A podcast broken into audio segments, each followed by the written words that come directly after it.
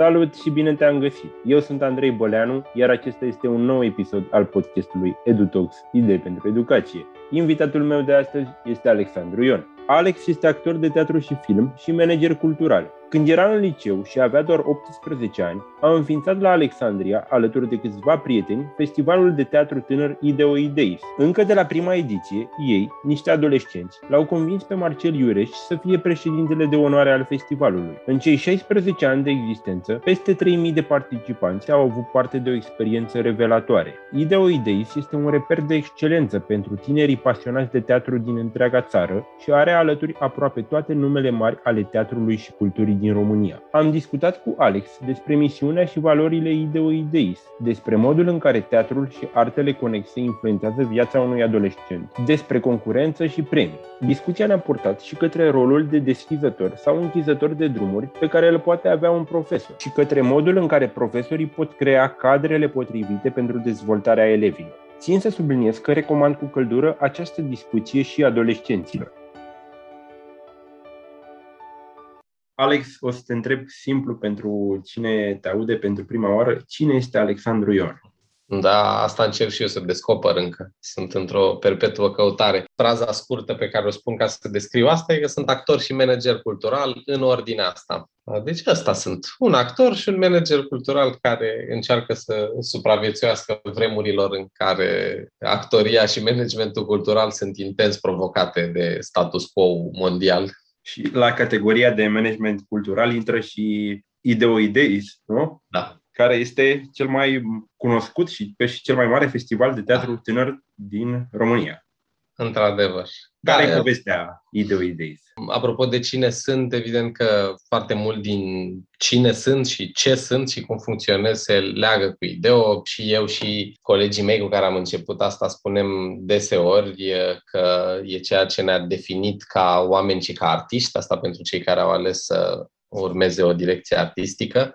Asta e o consecință, pe de o parte, a faptului că l-am început foarte de tineri. Aveam 18 ani când l-am început și colega mea, Andreea Borțun, avea 15, dar și pentru că na, a durat în tot timpul ăsta, de atunci și până acum. Idei Idei e un proces de educație alternativă prin teatru și arte alăturate pentru liceenii din România. Asta este una dintre direcții și cealaltă direcție își propune revitalizarea culturală a comunității locale, în cazul ăsta Alexandria, pentru că ăsta e orașul din care uh, a început, pentru că noi de acolo suntem. Și povestea, de fapt, e strâns legată de un element improbabil, ca să spun așa, că uh, ceea ce a reprezentat un element foarte exotic pentru începuturile Ideo-Ideis era că, uite, niște puștani fac un festival de teatru într-un oraș care nu are teatru și nu are cinematograf. Și uh, scânteia poveștii astea a fost aprinsă de mm, laborantul liceului în care eram. Pe numele lui uh, Eugen Ilie era un domn care păstorea trupa de teatru al liceului în care am intrat și eu când eram în clasa noua. Și ori la fel de improbabil e și felul în care am intrat în trupa asta, pentru că, așa cum povesteam mai devreme înainte să dăm drumul la înregistrare, asta s-a întâmplat pentru că m-a oprit profesorul de religie pe holul liceului și mi-a zis, da, de ce nu te duci tu la trupa de teatru? Și ăla a fost primul moment în care am auzit uh, cuvântul teatru în relație directă cu mine. Așa că m-am dus la trupa de teatru, cum spuneam, păstorită de domnul Eugen și am mers la Arad, vorbind de anul 2003. Și am mers la acest festival care se întâmpla în limba engleză împreună cu trupa uh, noastră din liceu și uh, mi-a plăcut foarte tare. A fost așa, a fost o revelație, a fost ca și cum s-au deschis porțile raiului și puteam să mă duc pe ce cărări voiam. Și din punctul ăsta de vedere am fost un adolescent extrem de norocos că am descoperit repede meseria pe care vreau să o practic. Pentru că din nefericire și sper să nu uh, agit spirite în interiorul uh, profesorilor care vor asculta înregistrarea noastră, din nefericire sistemul nostru educațional nu e făcut în așa fel încât să îi asiste pe tineri să descopere ce vor să, fla, să facă, ce le place să facă și la ce sunt buni. Și atunci mă consider extrem de norocos că am descoperit asta repede. Trupa asta de teatru a crescut, uh, a avut așa o creștere exponențială pentru că um, s-a coagulat un grup de tineri în această trupă. Eram un grup care funcționa foarte bine împreună și rezonam la aceleași lucruri și părea așa că tragem cu toții la aceeași căruță. Și um, am încolțit gândul ăsta cam când eram eu clasa 11, acum ar fi să facem și noi un festival de teatru la noi în oraș pentru că toate festivalurile la care mergeam erau în limba engleză și dezvoltaserăm așa o oarece, frustrare e mult spus, e un cuvânt prea puternic, dar dezvoltaserăm o oarece, o oarece reticență la gândul că de ce jucăm numai în engleză și asta era pe de o parte, pe de cealaltă parte era în mod evident un puseu adolescentin, că până la urmă există foarte mult mimetism în adolescență, nu? Vezi lucruri în jurul tău care îți plac și reflexul e de fapt să vrei să le faci și tu indiferent că, nu știu, e un stil vestimentar sau e un stil de a te exprima sau sunt lucruri pe care le preiei pentru că până la urmă îți cauți drumul în mai multe direcții. Și, uh, mă, noi am experimentat mimetismul ăsta și în interiorul trupei de teatru pentru că se întâmpla să mergem pe la festivaluri și să vedem trupe mult mai bune decât noi și atunci de multe ori preluam textele pe care le făcuseră ei și încercam și noi să facem un spectacol la fel. Și uh, uh, e clar că și asta a jucat un rol în gândul nostru de a face un festival festival. Peste asta, probabil că s-a suprapus ceva ce s-a coagulat mai târziu, și anume că Alexandria era un oraș care suferea și suferă în continuare foarte mult la capitolul cultural și cred că ne-am fi dorit să avem lucrurile astea și la noi în oraș. Știi? Tipul ăsta de emulație artistică, așa, tipul ăsta de efervescență. Și atunci gândul ăsta a încolțit cam când eram eu clasa 11 și când eram clasa 12 împreună cu colega mea, Andreea Borțun, și cu încă o colegă care a fost parte din povestea asta la început, pe care o cheamă Oana Nedelea și împreună cu toți ceilalți membri ai trupei, mulți dintre ei prezenți acum în festival, am pus rotițele în mișcare. Și a apărut Ideo Ideis, care evident nu era presărat cu toate conceptele pe care le vehiculăm acum. Nu vorbeam de educație alternativă prin artă, atunci prin teatru și arte alăturate, nu vorbeam de revitalizare culturală, nu vorbeam de competiție sau non-competiție, eram pur și simplu niște adolescenți care voiau un festival la, la ei în oraș. Și norocul a făcut ca de-a lungul timpului și începând de la prima ediție să se alăture ca endorseri sau ca sfătuitori sau ca oameni apropiați enorm de mulți oameni importanți din cultura din România. Marcel Iureș președintele de onoare de la prima ediție. Avem printre susținători foarte de la început pe enorm de mulți oameni importanți din cultura românească. Și asta evident că a contribuit la felul în care festivalul a crescut și s-a dezvoltat. Și pe măsură ce și noi am crescut și ne-am dus la facultate și na, unii au făcut actorie, alții regie, alții comunicare audiovizuală, am început să problematizăm altfel decât o faci atunci când ești adolescent, cei cu demersul ăsta și cum îl articulăm mai atent și cum îl reinventăm astfel încât să se mențină relevant și ce și cum o să se întâmple cu el astfel încât să aibă un impact cât mai sănătos în viața tinerilor care trec pe acolo. Uh, și așa au apărut toate conceptele astea pe care le vehiculăm. Fac acum o închidere a poveștii și o etapă foarte importantă care se întâmplă acum, de un an jumate, întâmplător, uh, asta s-a suprapus cu pandemia, e că Ideo Idei s-a reinventat și nu mai este doar un festival,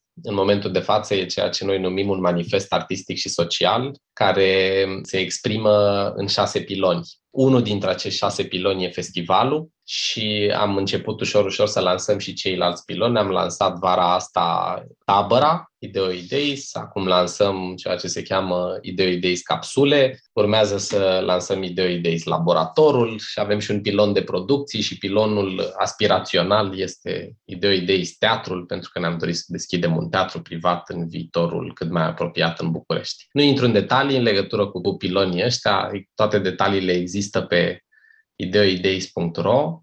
Cert e că ne dorim să continuăm acest demers care are în centru educația alternativă prin teatru și arte alăturate pentru tineri și uh, o piesă centrală din retorica noastră um, e legată de faptul că ne dorim să asistăm adolescenții din România să se exprime așa cum sunt. Punem, te rog, cum ajunge o trupă la IDEO? E foarte simplu, de fapt. Noi lansăm înscrierile pentru festival. Deci în 2020, în 2021 am uh, făcut festivalul într-o formulă hibrid, ca să spun așa. Nu am putut să aducem toate trupele și toți tinerii la Alexandria din motive evidente, așa că am creat o structură de festival în care am trimis caravane în orașele trupelor, astfel încât atelierele să se întâmple la ei în oraș în loc să să se întâmple la Alexandria. Din 2022 ne propunem să revenim la formula clasică în care toată lumea se întâlnește la Alexandria. Selectăm 9 trupe în fiecare an, una din Alexandria, 8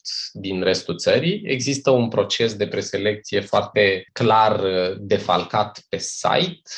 Deschidem uh, aplicațiile pe undeva prin luna aprilie și orice trupă de adolescenți din țară se poate înscrie dacă îndeplinește niște criterii. Adică trebuie să aibă un coordonator uh, major și trebuie să aplice cu un spectacol. Trebuie să ne trimită 10-15 minute uh, filmate, momente relevante din spectacol și în fiecare an cerem un răspuns scurt de un minut de la fiecare dintre membrii trupei, uh, un răspuns la o întrebare care e legată de tema ediției. Nu pot să divulg care e tema din 2022. Motivul pentru care facem asta e că Ideo Ideis nu e poziționat ca o competiție între cele mai bune trupe de teatru din România, așa că selecția nu se face exclusiv pe calitatea spectacolului cu care îi aplicăm. Ce ne propunem foarte mult la Ideo Ideis este să dăm șanse unor trupe care vin din locuri în care șansa de a participa la IDEO ar folosi foarte tare. E din orașe mici. Uh, asta nu înseamnă că trupele din București sau din orașe mari nu au șanse. Încercăm să găsim un echilibru. Ideea nu e că se reunesc la Alexandria cele mai bune trupe de teatru de adolescenți din țară ca să-și arate cele mai bune spectacole nu mai dăm premii. Da, am eliminat acum vreo șapte ani ideea de competiție. Asta și pentru că ni s-au cristalizat și nouă ideile în timp. Credem că, mai ales într-un context în care adolescenții sunt beneficiarii direcți, să pui ideea de competiție în artă în ecuația asta e ceva profund problematic. Pentru că există riscul atunci când, nu știu, dai premii de, pentru cel mai bun actor în rol principal și cel mai bun actor în rol secundar, să transmiți din start ideea că există un rol principal, deci cineva mai important, și un rol secundar, deci cineva mai puțin important. Și în tipul ăsta de demers în care vorbim de adolescenți care au preocuparea asta, trebuie sărbătorit faptul că ei au preocuparea asta și trebuie, credem noi, e sănătos să explorezi care sunt beneficiile pe care le poate extrage din tipul ăsta de demers, dincolo de tipul de validare, care înseamnă destul de puțin tu ai fost cel mai bun actor. Mai ales că premiile, prin definiție, sunt până la urmă o viziune subiectivă proiectată în timp. Vorbesc obsesiv despre asta, despre faptul că același juriu, aceiași oameni pot să dea premii diferite dacă pui, nu știu, 5 ani distanță între momentul în care trebuie să aleagă. Nimeni nu stă pe loc. Gusturile noastre se schimbă, părerile, felul în care ne uităm la lucruri. Și atunci mi se pare că nu spun că premiile sunt prin definiție ceva rău, spun că pentru contextul pe care noi l-am articulat, ni s-a părut mai potrivit să nu păstrăm premiile în ecuație, pentru că ne interesează foarte tare procesul, ne interesează foarte tare ce descoperă tinerii care vin la Ideo Idei, ce revelații au, ce prietenii formează acolo și mai puțin performanța actoricească, mai puțin performanța regizorală sau mai știu eu ce. Nu spun că ele sunt neimportante, dar uh, să ne reamintim totuși că vorbim despre niște adolescenți. Nu e un festival de teatru de profesioniști, nici acolo nu mă nebunesc după ideea de premii, dar um, și eu tot spun asta, competiția în artă e ceva complicat, că nu e ca la atletism, care trece primul linia de sosire a câștigat.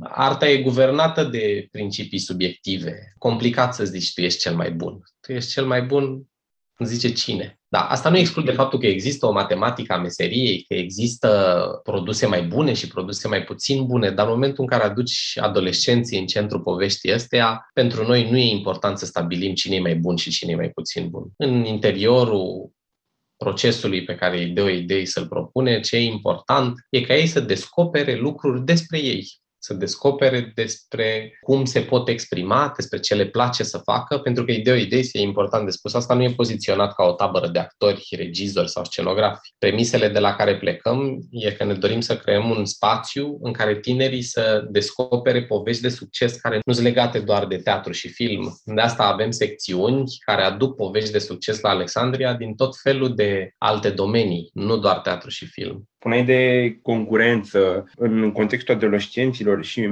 mi se pare foarte frumos și important și sănătos ce faceți, mai ales că cei mai mulți adolescenți se învârt în medii concurențiale, odată la școală, cât și la nivel de familie, societate, e, da. e în noi oarecum treaba asta și atunci orice demers care reduce, ajustează, un pic, ajustează da. e binevenit. Asta odată, iar legat de, de modul în care ai descris obiectivele voastre acum, mă gândeam că ar fi foarte frumos să fie și obiectivele școlii asemănătoare cu, uh, cu cele da. ale festivalului. Nu ne poziționăm într-o cheie în care să spunem că școala e irelevantă sau că nu e bună, tocmai de asta vorbim de educație alternativă, încercăm să venim în completarea sistemului educațional care, din nou, știm cu toții că are tot felul de neajunsuri. Știi, când te uiți din perspectivă istorică la felul în care sistemul educațional a ajuns să fie ce e astăzi, te duci înapoi, nu, la moștenirea epocii industriale, la faptul că lumea se schimbă atât de repede încât noi nu reușim să adaptăm sistemele astea mari și greoaie la nevoile prezentului. Sunt până la urmă și eu un produs al sistemului educațional și cineva ar putea să vină să spună, dacă sistemul sistemul ăsta educațional e atât de faultat cum pretinzi, tu până la urmă de ce bă, ai reușit să faci lucrurile pe care le-ai făcut? Și ce aș răspunde la asta e că eu și alți mulți oameni ca mine care s-au implicat în tipul ăsta de demersuri educaționale au reușit să facă lucruri bune, mai mici sau mai mari în meseria pe care o practică, sunt mai degrabă excepții care confirmă o regulă. Pune-mi ce feedback aveți din partea elevilor și a profesorilor. Să fac o scurtă paranteză aici și să spun apropo de chestia asta cu că am eliminat competiția. Noi când am eliminat competiția la IDEO am făcut research-uri multiple și multistratificate. Am uh, întrebat adolescenții participanți despre asta, am făcut tot felul de focus grupuri și formulare de feedback, am vorbit cu uh, oameni care ne erau aproape, cu uh, oameni care se pricep la, nu știu, sociologie, psihologia adolescentului și așa, n-am luat deciziile astea fără să ne sprijinim pe nimic. Feedback-ul a fost covârșitor în direcția pozitivă, adică toată lumea a fost foarte încântată de felul în care s-au așezat lucrurile în momentul în care am scos premiile și acum ele par așa, anii ăia în care încă aveam premii, par din alt uh, univers, par din altă epocă. Feedback-ul pe care îl avem în general de la elevi și profesori, până la urmă poate fi decantat și din uh, poziția în care se află Ideo Ideis acum, adică în 2022 va exista 17 ediție, timp în care noi folosim cifra asta de 3000, dar sunt mai mulți cu siguranță, deci au trecut în tot timpul ăsta peste 3000 de adolescenți prin experiența Ideo Ideis. Cu siguranță că au fost și tineri cărora nu le-a plăcut foarte tare acolo, dar într-o proporție covârșitoare, feedback-ul pe care îl primim e așa la superlativ. E un pic dificil să vorbesc eu despre asta, că pare așa că îmi vând propriul produs, mă rog, sau nu nimănui nimic, povestesc ceva. Dar feedback-urile sunt uh, din categoria asta plină de revelații, așa că au descoperit lucruri. Sau mai recent, spuneam că în vară am avut prima ediție a taberei de Ideis, care e un un pilon și un proiect care preia etosul pe care îl propunem la festival și funcționalitatea de acolo, dar o pune într-o structură mai de bootcamp, un spațiu în care se lucrează concret la un spectacol sau la un scurtmetraj și lucrurile astea se fac într-o săptămână și am primit Uh, și citez aici cuvânt cu cuvânt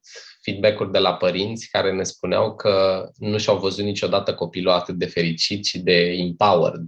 De... Și e foarte important, evident că și nouă ne dă curaj lucrul ăsta să mergem mai departe și am văzut reacțiile părinților când au venit să-și vadă adolescenții, să-și vadă că practic tabăra se finalizează cu reprezentația spectacolului pe care l-au lucrat, respectiv proiecția filmului pe care l-au lucrat. Și se întâmplă lucruri foarte frumoase. La festival, la fel, am văzut uh, de multe ori uh, cum au apărut clustere care duceau mai departe cumva ce învățau la ideo la ei în oraș și coagulau trupe sau uh, asociații sau uh, festivaluri, pentru că există festivaluri care au apărut post-ideo ideis și îmbrățișează faptul că se revendică din Ideo Ideis, că asta a fost sursa de inspirație, adică asta le-a dat curaj și e foarte important pentru noi și foarte, repet, încurajator că lucrurile se întâmplă așa povesteai într-un alt podcast că în același timp pentru tine ideo e o pălărie care nu te lasă să te, să te bucuri de viața ta de actor, dar în același da. timp e, e cea mai mare realizare a ta. Da. De ce e ideo pentru tine cea mai mare realizare? Pentru că e ceva ce a avut uh,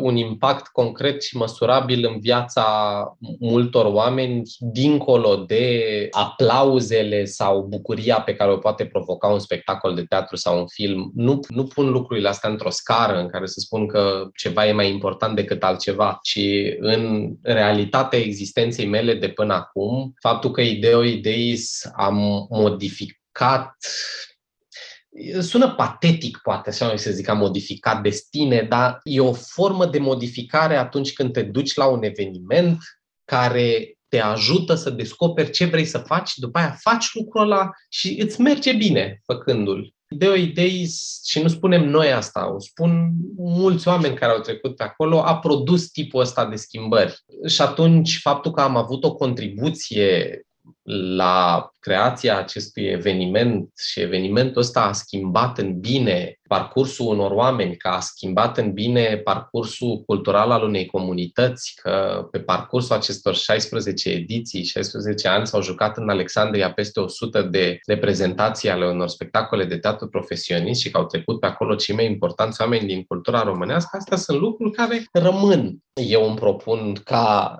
felul în care o să evolueze cariera mea de actor să depășească realizările idei. Dar în prezent, ce am realizat ca actor versus uh, ce a reușit Ideo Idei să miște, da, înclină balanța spre, spre Ideo. E posibil ca orice îi face ca actor să ajungi la culmile succesului uh, și atunci să nu fie, să fie mai și atunci pentru tine IDEO să fie da. cea mai mare realizare. Am ales special să te întreb lucrul ăsta pentru că cred că e, pentru profesori e foarte important să, să-și amintească din când în când cât de important poate fi rolul lor în viața adolescenților Absolut. Cu, care lucrează, iar într-o, într-o viață lucrez cu mii de, mii de adolescenți, mii de tineri mm. și e, e important să conștientizăm treaba asta.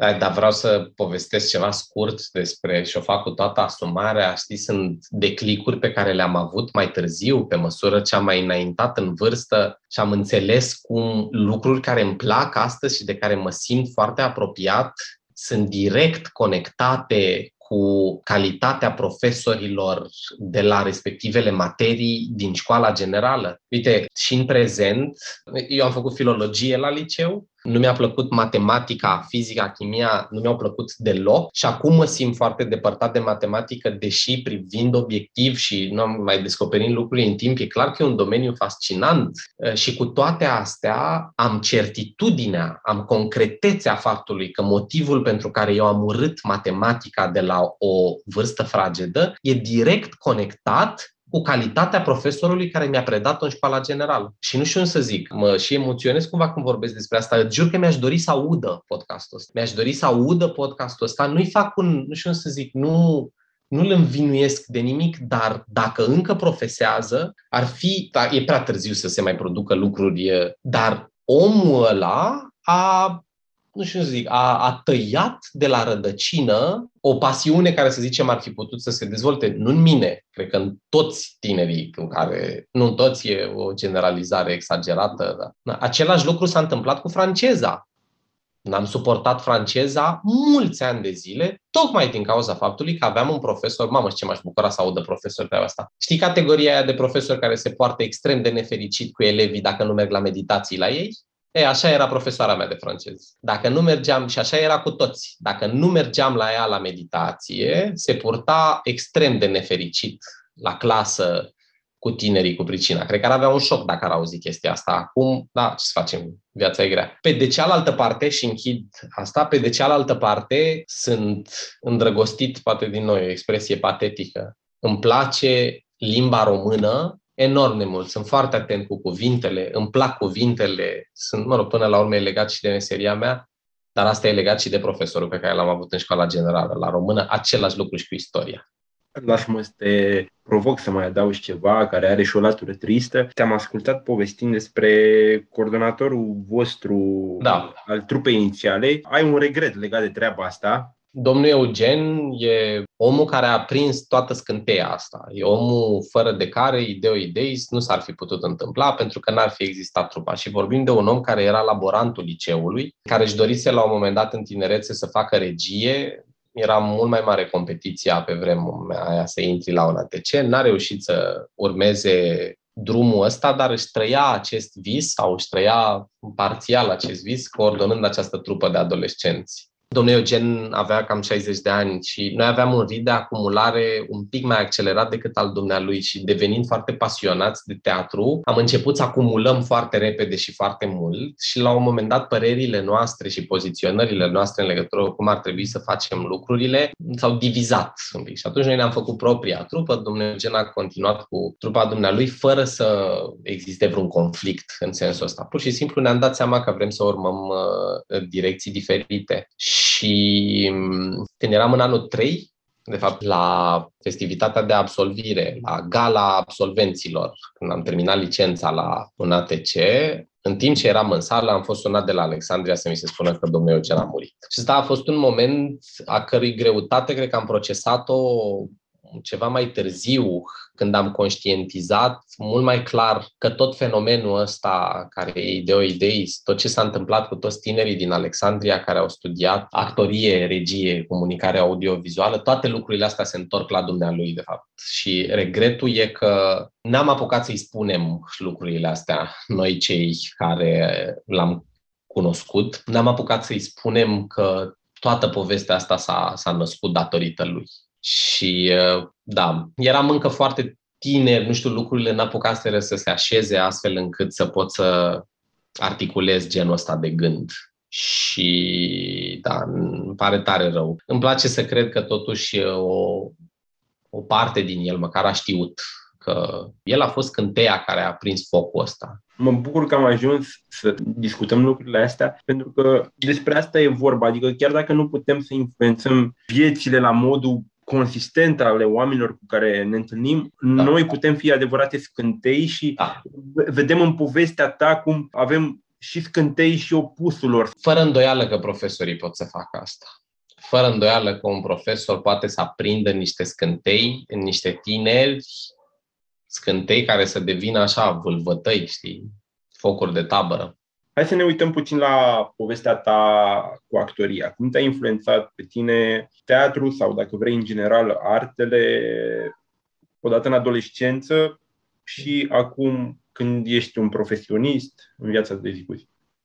Păi, în adolescență, felul în care m-au influențat e că mi-au dat un drum, mi-au descris un drum. Eu, da, undeva în clasa 10 am concluzionat că eu asta o să fac actorie, adică gândul a apărut foarte repede, era la finalul clasei a noua, dar în clasa 10 l-am, nu știu să zic, l-am conturat cu totul. Și uh, până în punctul ăla eu mă gândeam că o să dau la relații economice, la științe, nu știu cum se chema, dar ceva din categoria aia de facultăți care sunau bine și exista gândul ăsta că dacă faci asta o să îți găsești un job bine plătit. Nimic în comun cu pasiunea, nimic în comun cu dorința, și asta produce foarte mulți adulți nefericiți. Și când jobul e un job și atât nu te pasionează nimic în legătură cu jobul ăla. Și influența, principala influența asta a fost când mi-au dat un drum, mi-au deschis niște porți, așa, mi-au, m-au pus într-o poziție, repet, de imens noroc, am descoperit atât de repede ce vreau să fac și, na, din fericire, am și intrat la facultate și am putut să fac. E complicat cu, me- cu meseriile vocaționale, știi? Că poți să arzi foarte tare de dorința de a face asta, dar asta nu înseamnă că se va traduce automat și într-un job din care să-ți poți câștiga existența. Și felul în care m-a influențat pe mai departe, cred că e, e greu de cuantificat pentru că, nu știu, am intrat într-un stil de viață. Adică trăiesc într-un fel care e foarte conectat la ceea ce fac ca meserie. Ei, se întâmplă să, ai, mi-e destul de dificil să răspund când întreabă, ok, și ce faci în timpul liber? Sau ce te pasionează, pentru că atât de multe dintre lucrurile pe care le fac sunt direct conectate cu meseria mea, încât e mai degrabă, e fapt, un tot de ăsta, unitar, așa, adică eu nu știu dacă eu când mă duc la teatru sau mă duc la un film, ăla e timp liber, nu e doar timp liber, că e și interes profesional direct, adică e și ceva ce mă ajută profesional vorbind. Pe tine te-a condus către cariera ta, dar crezi că să faci parte dintr-o trupă de teatru Ah, ca da. adolescent e util sau trebuie neapărat să urmezi calea Da. asta? Nici vorba, asta spuneam că Ideo Ideis nu mai e de mult poziționat ca o tabără de actori, regizori e, și, nu știu, alte pă, profesii legate de domeniul artistic. Noi folosim teatru și arte alăturate, îl folosim ca un mijloc de, știu că o să sune așa, da, ca un mijloc de a-i asista pe tineri să-și găsească vocea. De asta headline-ul, de asta, nu știu cum să zic, tagline-ul pentru Ideo Ideis e exprimă ce ești. Statistic vorbind, din cei peste 3000 de adolescenți care au trecut pe la Ideo Ideis, sunt foarte puțini care s-au dus într-o direcție artistică, mult mai mulți care fac, dom- care fac meserii care n-au nicio legătură cu teatru sau cinema Pentru că, de fapt, tipul ăsta de experiență și asta a fost și pentru mine la început, te face mai uh, capabil să funcționezi în grupuri, te face mai deschis, te face mai uh, relaxat, mai uh, spontan, mai atent cu tine și cu oamenii din jur, mai capabil să exprimi ceea ce gândești și ce simți, mai în contact cu um, empatie. Sunt foarte multe beneficii pe care le-am regăsit de multe ori în feedback-uri, în feedback-urile pe care le-am primit și mm, există până la urmă și un curent important de uh, ateliere de genul ăsta care se întâmplă în corporații, se întâmplă cu adulți. Vorbit un public, uh, știu că într-un top al fricilor e mai sus decât frica de moarte. Să treci printr-o experiență ca asta pe care o propune Ideo Idei, cel mai probabil vei ieși la finalul parcursului ăstuia pă, mult mai puțin speriat de ideea de a vorbi în public.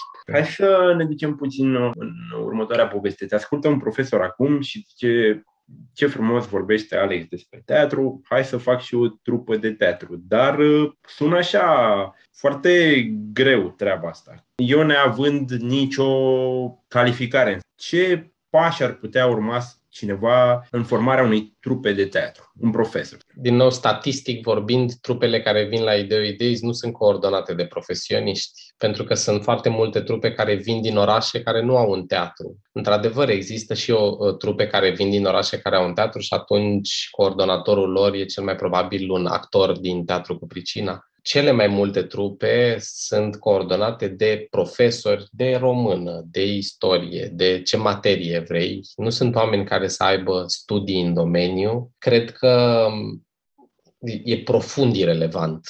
Nu cred că cineva ar trebui să se lase descurajat că nu știe lucruri, că până la urmă nimeni nu s-a născut învățat. Nu? Despre asta e vorba, să acumulezi informații. Cred că plus valoarea în tipul ăsta de context pe care o poate produce un profesor e să creeze cadru ca niște tineri să se exprime, să creezi cadru în care tinerii care acum sunt foarte capabili în a explora toată informația pe care ți-o pune la dispoziție internetul și YouTube, așa, care e infinit mai multă decât la ce aveam noi acces când eram în liceu. Cred că un profesor, dacă reușește să creeze un cadru, fără să pornească de la premisa că trebuie să știe exponențial mai mult despre teatru decât vor ști elevii pe care îi va aduce în trupă, atunci aia e deja o scânteie că ai creat un cadru în care să se întâmple asta. Și e un film foarte frumos care vorbește cumva tangențial despre asta, cel cu poeților dispăruți, se cheamă, cu Robin Williams, care vorbește fix despre asta, despre cum atunci când creezi un cadru, e ca și cum ai pune apă într-un ghiveci în care sunt semințe. Să creezi contextul în care tinerii să poată explora jocul, să se joace efectiv cu, cu niște texte de teatru, e mare, mare lucru și atunci cred că cel mai sănătos e ca un profesor care și-ar dori să facă asta e să se poziționeze mai degrabă ca un partener al tinerilor, un partener care are mai multă experiență de viață și are poate mai multe resurse în raport cu ce poate sau în, în, în, în a înlesni acele resurse. Nu o sală în care să repetăm, nu știu, poate ajutor pentru deplasarea la un festival pe care îl poate oferi liceu, știi, înțelegere pentru lucrurile astea, cărți la care să îi trimită pe tineri. E problematic și am văzut și, a, am văzut și asta de multe ori în experiența Ideo Ideis, e problematic când profesorii, coordonatori încearcă să-și exercite mușchii regizorali cu tinerii din trupă, când îi folosesc ca pe instrumente, asta poate e o exprimare un pic cam dură, dar îi folosesc ca pe instrumente să arate ce pot ei să regizeze, ce uite ce idei înălțătoare am eu și am zis că se transformă într-un mediu destul de nefericit, așa, aproape tiranic, în care tu trebuie să faci ce zic eu, că eu știu mai bine. Ce încurajez eu e mai degrabă o structură de parteneriat. Repet, un parteneriat Uh, cu cineva, adică e clar că profesorul, repet, are mai multă experiență de viață și o înțelegere mai uh, așezată și mai amplă a lucrurilor, măcar știi, și dacă te raportezi la chestii de astea pragmatice, că un profesor poate că știe deja cine e Cehov sau cine e Ibsen sau cine e Shakespeare, mă gândesc că știe toată lumea, da? Și atunci e suficient ca un profesor să-i pună un volum de teatru în mână unui tânăr și să spună, uite, citește volumul ăsta de Cehov. Și poate tânărul lui el o să-i se aprindă ceva, o să să se deschidă așa poarta către un, o cascadă de creativitate. Pare relevant faptul că treaba asta cadru se poate aplica cu succes la foarte multe lucruri, nu neapărat la teatru, adică profesorii chiar pot să creeze cadru inclusiv pentru discuții între adolescenți. Da. Între... Da, e foarte simplu să creezi, de fapt, un cerc de teatru, dacă este, sau o trupă de teatru, să le dai contextul. Vreau să fac o scurtă paranteză. Zim, zim. Ține minte întrebarea, te rog, că exact așa cum e simplu pentru un profesor să creeze un context, e la fel de simplu și pentru niște elevi să creeze contextul ăsta. N-au neapărat nevoie de un profesor. Sunt enorm de multe trupe care vin la IDEO, care nu sunt coagulate de un profesor, ci de tineri. Avem, am văzut de multe ori exemplul ăsta. Tineri care veneau la IDEO, ca, noi am avut de mult ori o structură de participanți individuali și puteai să vii și fără să ai o trupă. Și veneau și după aia se duceau la ei în oraș și își luau 3, 4, 5 prieteni și făceau lucrul ăsta de unii singuri. Repet, ă, accesul pe care îl avem la informație acum, evident că e sănătos să fie cineva care să gestioneze lucrurile astea, să știe în ce direcție să te trimită, dar nu cred că un tânăr adolescent trebuie să se simtă năpăstuit de soartă dacă nu există un profesor în liceului care să zică hai să facem uh, o trupă de teatru, o poate face bine mersi de unul singur. O să recomand cu căldură discuția noastră și tinerilor, cel puțin de liceu. Zim o idee care ți-ar fi plăcut să ți o spună cineva când erai în liceu și nu ți-a spus-o. Cred că mi-ar fi plăcut, da, cred că asta înainte de liceu, da, cred că mi-ar fi plăcut să mi se spună să citesc, dar nu știu să zici, nu e suficient să-i spui unui copil, unui tânăr, să-i spui pune mâna și citește că evident că depinde de unde vine informația asta, depinde de cum e instituită persoana cu pricina în mintea tânărului eluia, astfel încât să se mărească șansele ca tânărul să recepteze informația asta ca fiind ceva valid. Pentru că dacă tu ca profesor ești instituit în mintea tinerilor ca fiind cineva care, mamă, de-abia poți să te ascult, normal că nu o să cadă în niciun fel când o să zici, puneți mă copii mâna și citiți. Dar uh, evident că dacă te faci plăcut și spui asta, informația va fi receptată altfel. Cred, în schimb, că tipul ăsta de încurajare poate fi făcută și așa șerpos, știi? În care îi scape o carte pe, pe bancă, nu știu, sau povestești uh, frumos despre asta, despre pasiunea pe care o ai sau cât de mult ți-a plăcut. Habar n-am, n-am soluții în sensul ăsta, n-am nici pe departe vreo soluție. Dar cred că mi-ar fi plăcut să mi se vorbească mai des despre importanța cititului. Să citești orice, descoperi la un moment dat ce-ți place. Repet, nu e sexy deloc nu e sexy, neam să-i spui unui copil de clasa 5 a 6 a 7 a pune mâna și citește. Evident că e extrem de important și ce vede acasă. E important dacă părinții au o bibliotecă sau nu. E important dacă unchiul sau mătușa are o bibliotecă sau nu. E important dacă își vede mama și tatăl cu cartea în mână sau nu. Sunt tot felul de factori, dar să zicem într-un context în care factorii ăștia lipsesc cu desăvârșire, un profesor poate să fie un un important element declanșator în pasiunea pentru lectură pe care o poate dobândi un tânăr. Nu cred că există rețete în sensul ăsta, că până la urmă se întoarce la personalitatea tânărului respectiv și la, nu știu, cum funcționează el, dar mai ales în vremurile astea în care nu stăm cu toții și mai ales tinerii cu un nas în ecrane, e foarte nesexy cititul, dar uh, beneficiile pe care le poate produce sunt ceva infinit mai uh, mari decât uh, YouTube-ul, după părerea mea. Alex, îți mulțumesc mult! Pentru foarte puțin, felicitări pentru, știi, până și ce faci tu, faptul că ai tipul ăsta de preocupare și că încerci să miști lucrurile, e fix lucru despre care am vorbit de multe ori pe parcursul discuției. Este a sincere felicitări pentru lucrul ăsta. Mulțumesc mult! Dacă ți-a plăcut acest episod, nu ezita să îl distribui pe rețelele de socializare, astfel încât el să ajungă la cât mai mulți oameni. EduTalks poate fi ascultat pe Spotify, Apple Podcast și pe canalul de YouTube al prietenilor de la Spire Teachers. Ne auzim vinerea viitoare!